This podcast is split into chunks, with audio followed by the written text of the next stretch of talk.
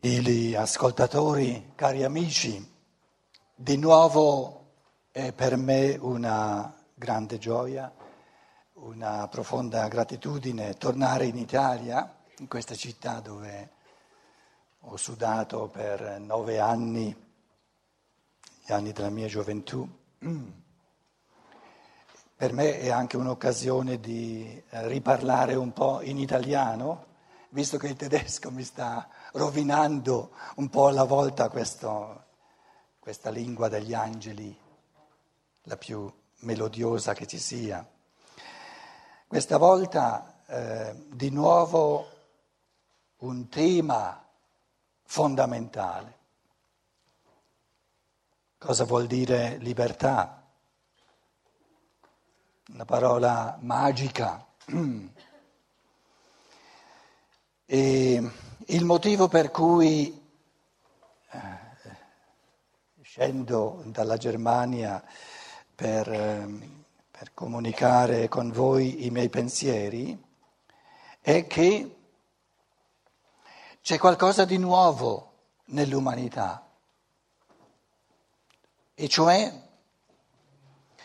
un salto di coscienza, lo scrivo alla lavagna, così che ci accompagni ehm, nelle riflessioni di questa sera, un salto di coscienza.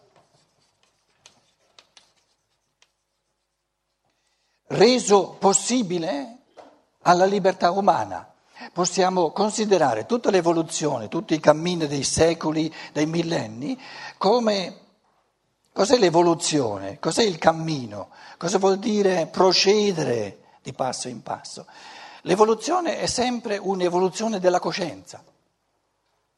Se noi prendiamo la biografia, la vita di ognuno di noi e ci chiediamo che differenza c'è tra me oggi, che ho 20 anni o 30 o 40 o 50 o 67 come sceglio io, che differenza c'è tra me oggi e me quando avevo dieci anni?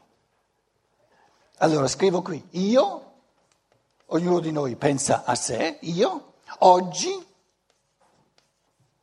e io, mettiamolo qua sopra che era all'inizio, io quando avevo a cinque anni di vita, quando avevo cinque anni o dieci anni.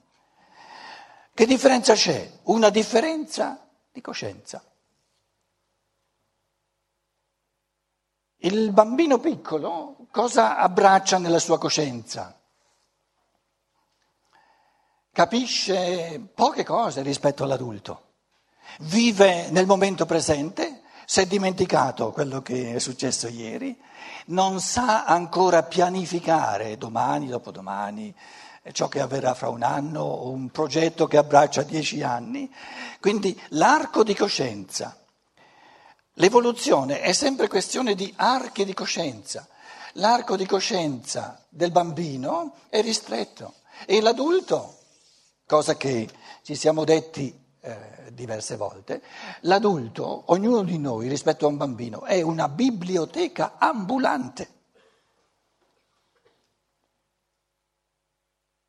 Se il bambino piccolo si facesse un'idea di quello che esiste nella testa, nella coscienza di un adulto, si chiederebbe ma come fanno questi adulti ad avere, ad avere nella testa tutte queste cose?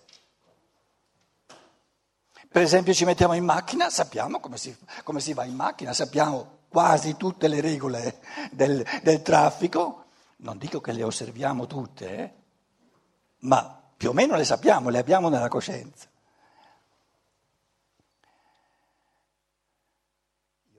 Ho fatto la patente qui a Roma e mi ricordo che a Roma si diceva le regole del traffico non esistono per essere osservate, esistono per sapere quando succede qualcosa chi ha ragione e chi ha torto.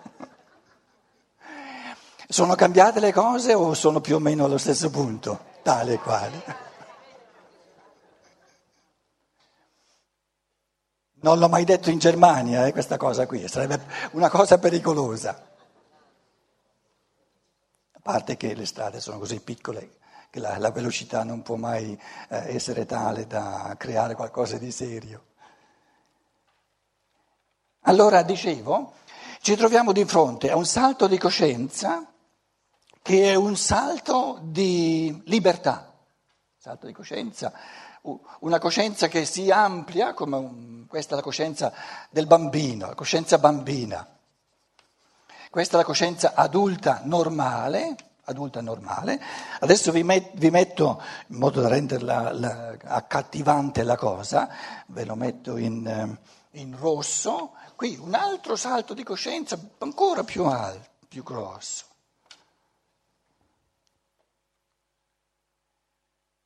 Ed è, detto in una parola, poi cercherò di, seppur balbettando, di, eh, dire, di eh, esprimere, di esplicare questo pensiero fondamentale. Questo salto di coscienza di cui ci troviamo, che, che viene offerto come possibilità all'uomo d'oggi, gli dà la capacità, gli dà la possibilità per la prima volta nell'evoluzione umana, Abbiamo parecchi millenni di evoluzione alle spalle e per la prima volta in questo secolo, a partire da un secolo a questa parte, da quando, se volete, la cosiddetta scienza dello spirito di cui in quest'Aula abbiamo parlato tante volte, ha cominciato a, a come dire, a, a, a entrare nella coscienza umana, voglio dire, per la prima volta diventa possibile all'essere umano di prendere la sua vita in mano e di gestirla in tutto e per tutto a partire dalla sua libertà.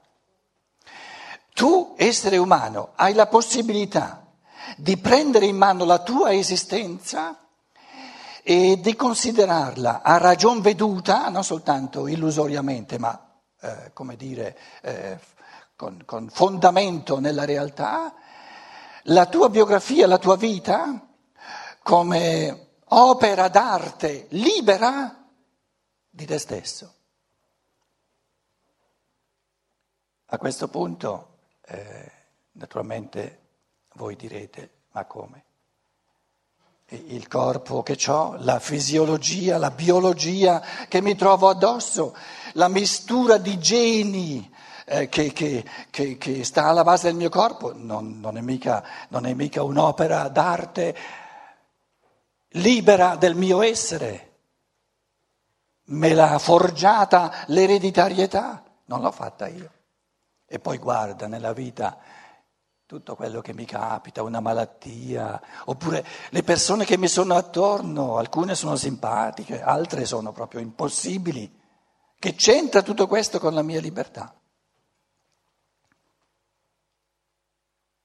Quindi, stando alla coscienza adulta di oggi, e perciò parlo di un salto di coscienza, sembra assurdo parlare del fatto che l'essere umano ha la possibilità di prendere in mano tutta la sua esistenza, in tutto e per tutto, anche tutti gli avvenimenti che gli vengono incontro, e di gestirli col convincimento che è lui a deciderli e a gestirli liberamente.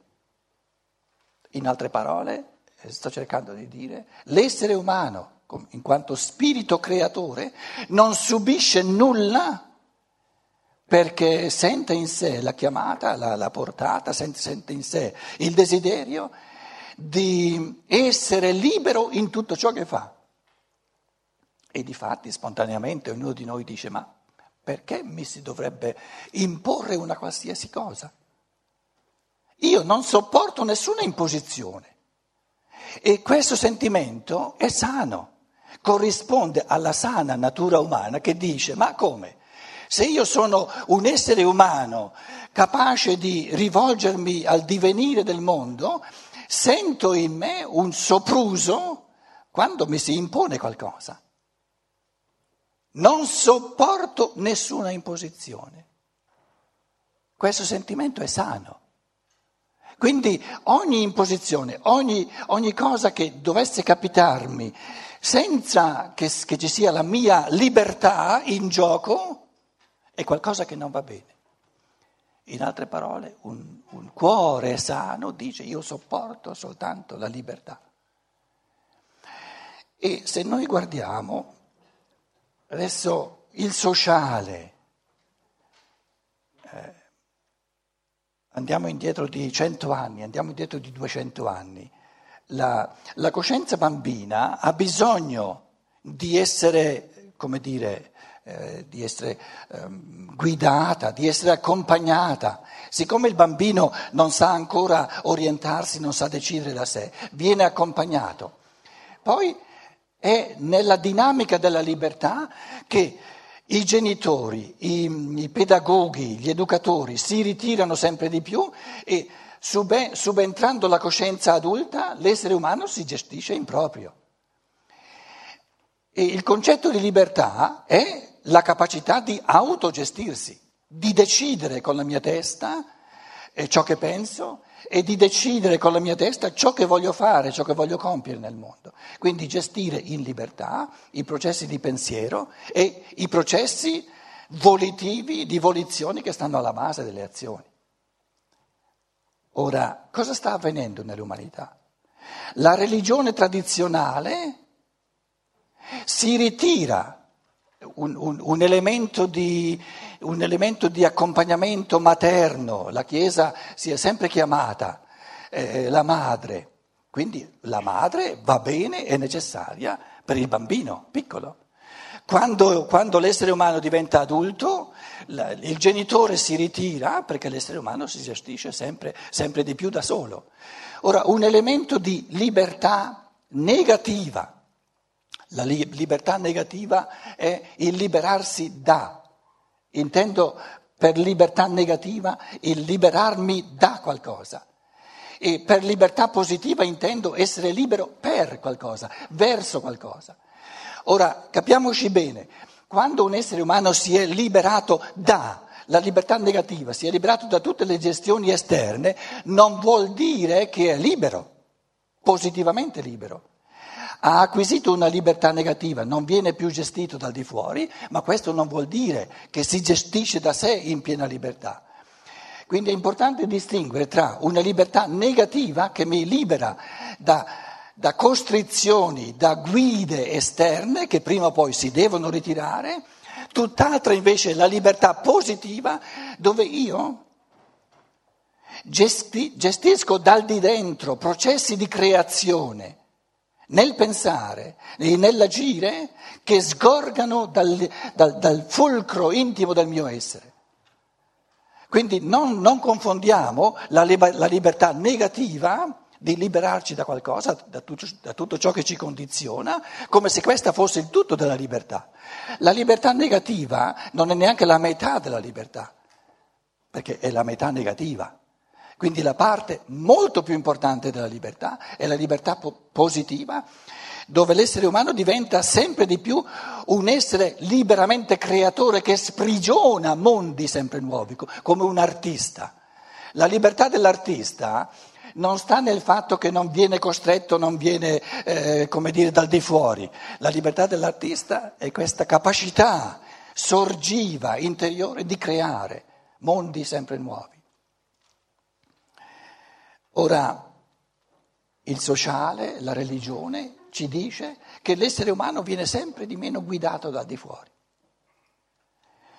Ma non c'è neanche bisogno che eh, la religione o la Chiesa si sforzi di tirarsi via, perché anche se adesso naturalmente eh, c'è in questo fine settimana la beatificazione del Papa eh, eh polacco, questo in fondo non vuol dire che la Chiesa eh, ha la sua funzione di guida sia rimasta illesa così come era cento anni fa, duecento anni fa.